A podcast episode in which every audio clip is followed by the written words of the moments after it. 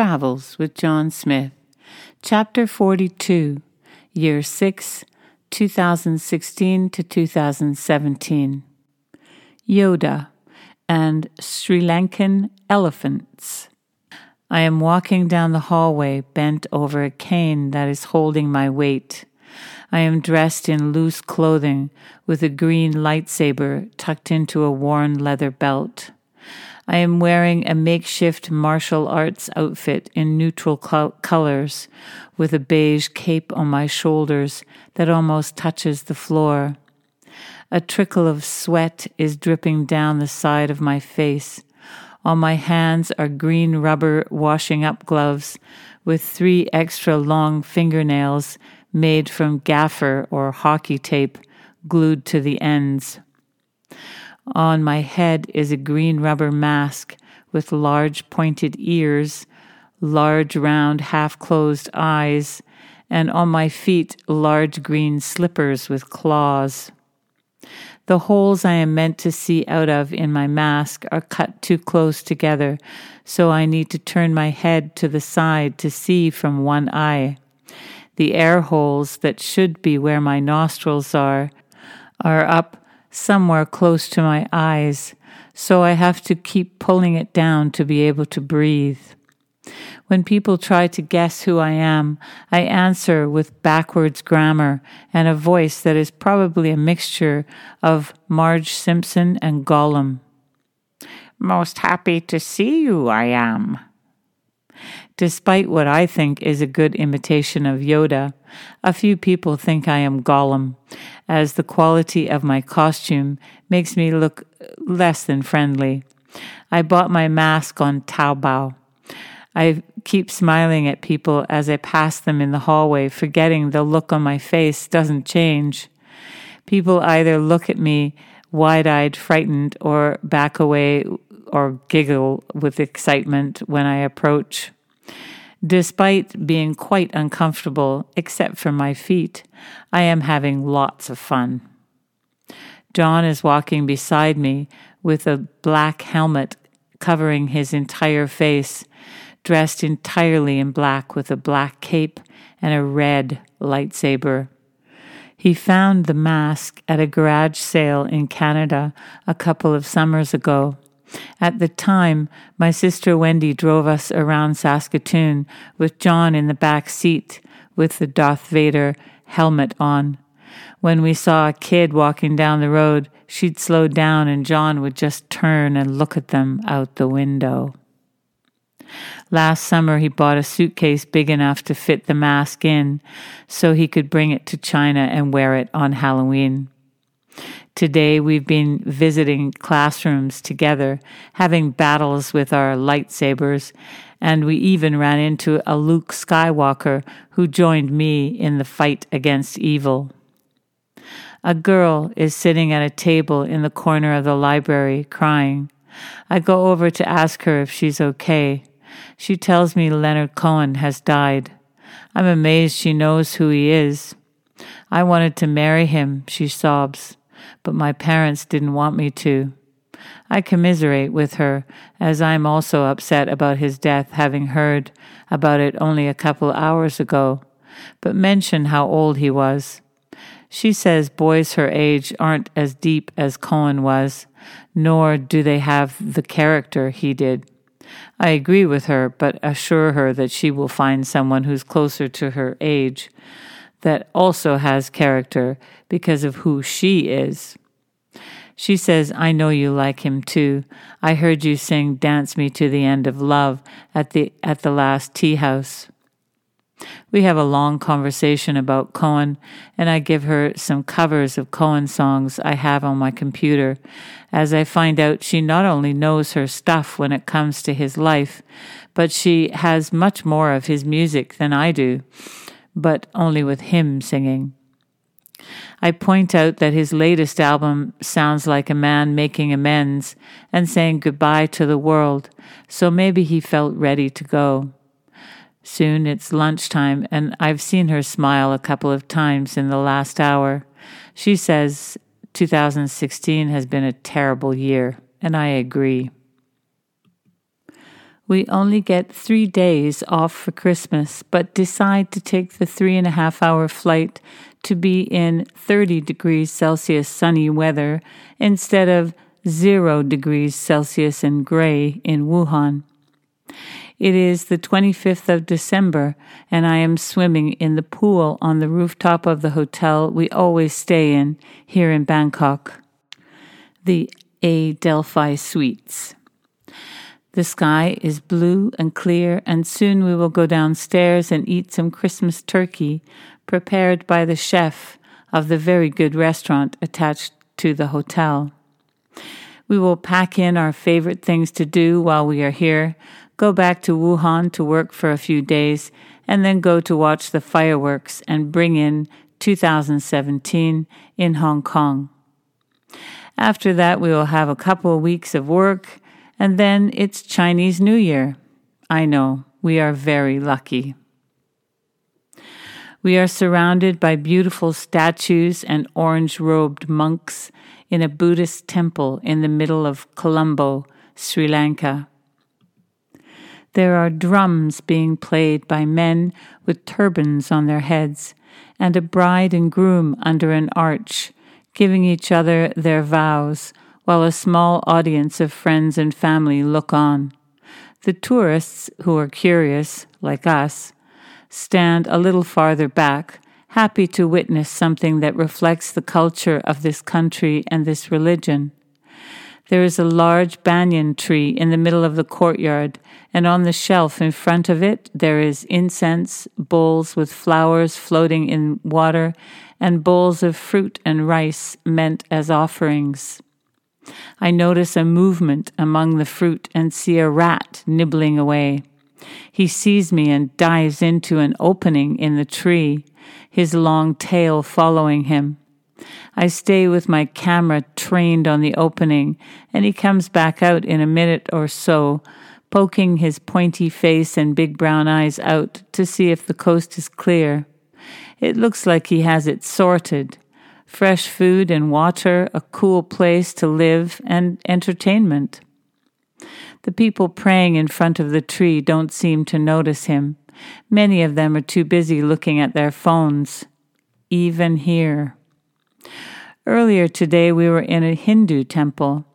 The sculptures inside and out were gorgeous, colorful, and detailed.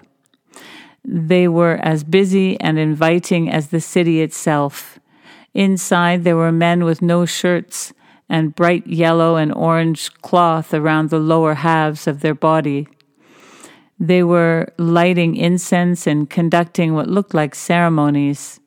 They were very friendly and after a short conversation were happy to pose for pictures. There are many Buddhist and Hindu temples as well as, as well as mosques and churches in Sri Lanka, as it is a diverse and multicultural country. We could spend a month visiting all of them and still not see all the ones just in this one city. We bought a couple of books written by locals, and we are enjoying seeing some of the places they mention in the stories and learning about Sri Lanka's culture and history. Sri Lanka is old. Its written history is approximately 3,000 years old, and they have found proof of prehistoric settlements at least 125,000 years old. We know that there was a civil war here that went on from about 1983 until 2009. It was between the Sinhalese and Tamil people. In fact, when we booked the holiday, John read that the biggest industry was war and only told me this as we were landing. We haven't seen any signs of it yet, though. We arrived a couple days ago and have been exploring the city using Colombo's very cheap train systems. Two rupees, approximately 14 cents Canadian, to go into town from where we are. We are staying at, in a hotel that is right above a train station in an area that is famous for the beach. We were warned not to take the train during rush hour, and we observed from our, the balcony of our room that people are literally hanging out of the doors as it speeds into the center. We have also taken tuk-tuks, three wheelers as the locals call them, a scooter engine with a seat for two in the back seat, covered by a roof, open where the windows would be. They are the easiest form of transportation to find, as they are everywhere, and a tourist is an easy target for a higher fare than the locals would pay. The downtown area of Colombo has many European buildings from the days when countries like Portugal, Holland, and England took over. There is a chic and expensive shopping and dining area in what used to be the old Dutch hospital, but also markets that sell cheap products, and the sellers are aggressive in their selling tactics, following you for 20 minutes at a time, trying to get you to buy something you merely glanced at. There are some lovely colonial hotels along the beach areas, but there are also poor fishermen living in ramshackle buildings with corrugated roofs along the beach as well. The rail line stretches from Colombo and probably farther north and down south along the coast to Galle, the famous port city. And as it runs beside the sea, there is a path alongside it, and people cross the tracks and walk dangerously close to the trains that speed alongside them. The hotel we are in is called Penthouse by the Sea, and it is really an apartment building, but beautifully run by a clever cosmopolitan Sri Lankan couple who lived in Australia and moved back to Sri Lanka where the civil, when the Civil War was over. It is spotless and beautifully decorated, they don't accept children under 10 because there are many sculptures and art scattered around the large living rooms that serve as the lobbies on both floors. There's a long dining room table where we eat our breakfast of papaya smoothies, chicken curry, dal, coconut roti, buffalo curd, and treacle, a kind of honey, and fresh fruit. We order eggs cooked any way we like, and the combination of the beautiful white smiles and delicious home cooking from the six friendly women who work here makes this place a notch above staying in an impersonal hotel. The rooms are like a four star hotel inside, with wonderfully comfortable king sized beds and all the trimmings, including private balconies with views of all of Colombo. It's like being in someone's home or an upmarket guest house. There is a pool on the rooftop where the view expands to the seaside and beach on one side and all of Colombo on the other. Just gorgeous. We are walking along the bank of the floating market. Unlike the floating market in Bangkok, there are only a few boats here, each one accessible by land. John points down to the water directly below where we are walking, and there is a long, almost two meter creature swimming right next to us.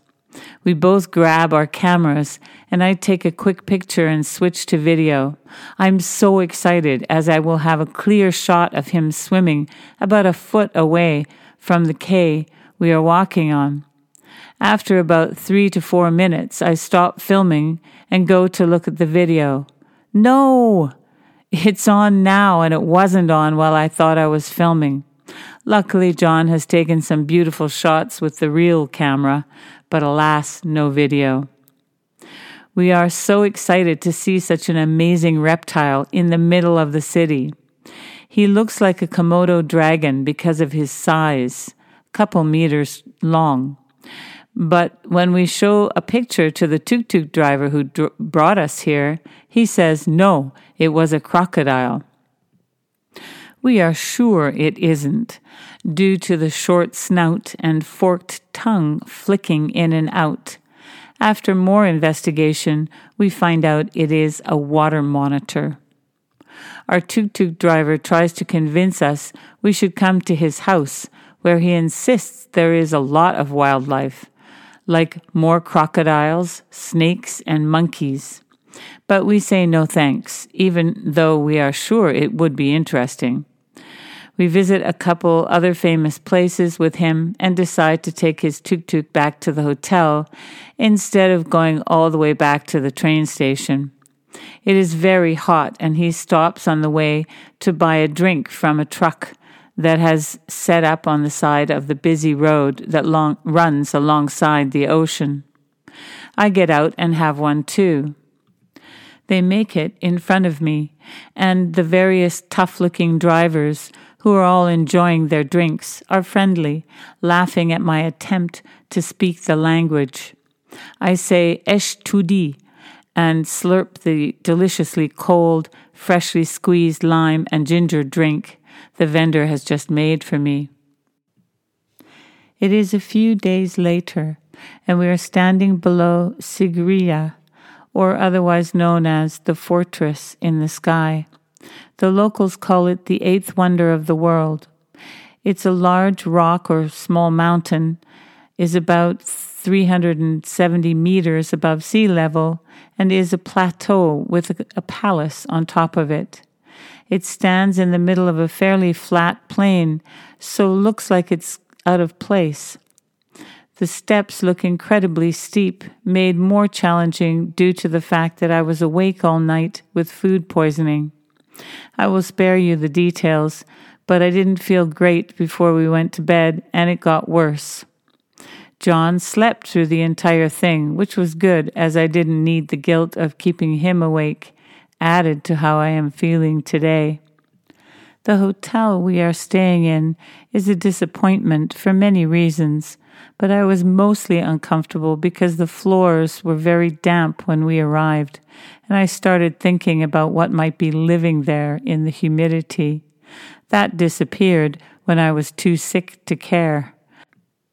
We had already booked the guide who is showing us this World Heritage Site, and I was really looking forward to seeing it, so I felt we should go. There are caves on the way up, the rock with many beautiful 1,600 year old frescoes on the walls. The Sigiriya rock fortress sits on the top and was built by a prince with incredible irrigation systems, considering it was all around 500 AD. They had swimming pools and fresh water, even on the very top of the rock. The place is an engineering and urban planning marvel.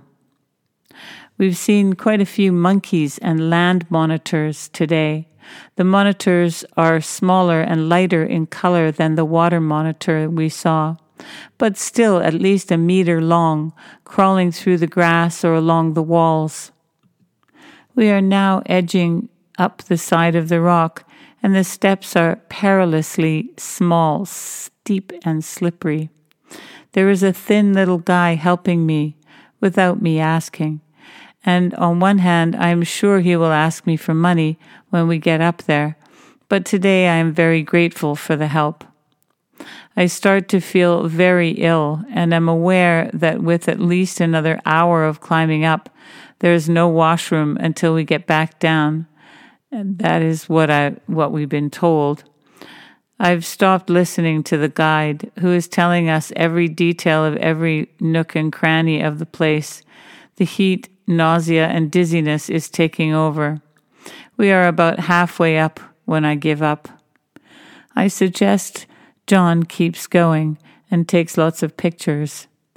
My helper gently holds my hand while he helps me down a path, and I feel a huge relief that he is there, treating me like his granny. I find Amila, our driver on this trip around Sri Lanka, in the parking lot. He's very professional, trustworthy, and kind. He looks worried when he sees my face and turns on the air conditioning. I fall asleep on the back seat, waiting for John to climb to the top and come back. John is back and says it was a beautiful view from the top, but he pretended to listen to the guide the rest of the way, so didn't have much else to tell me. He said there was a part of the walk that was invaded, infested with large Asian wasps, and there were signs saying not to make noise as it made them angry and likely to sting people. But the huge numbers of people were being loud and obnoxious. Now I am happy that I am not feeling well today. We are standing in an open top Jeep, hanging on to the roll bar at the top, ducking every time we pass a large tree and trying to keep our balance as the road is full of potholes. We turn corner after corner, looking both ways, spotting evidence that they have been there, but we do not see them. After about 30 minutes of looking, we come to a clearing in the jungle, and in the distance we see them. A herd of about 60 to 80 wild elephants spread over one area, grazing in the plains. There are already a couple of jeeps stopped about 200 feet away from them, tourists snapping pictures. We stop too and enjoy the quiet while we get our fill of videos and pictures. They say Sri Lanka has the highest density of elephants in Asia, but since 1986 they've been listed as endangered as the population has dwindled by half over three generations. Unlike their African counterparts, female Asian elephants don't have tusks and the guide informs us that there are no bulls, males, in the large group we are looking at. But I am not sure what he means, as there are a few elephants with tusks here.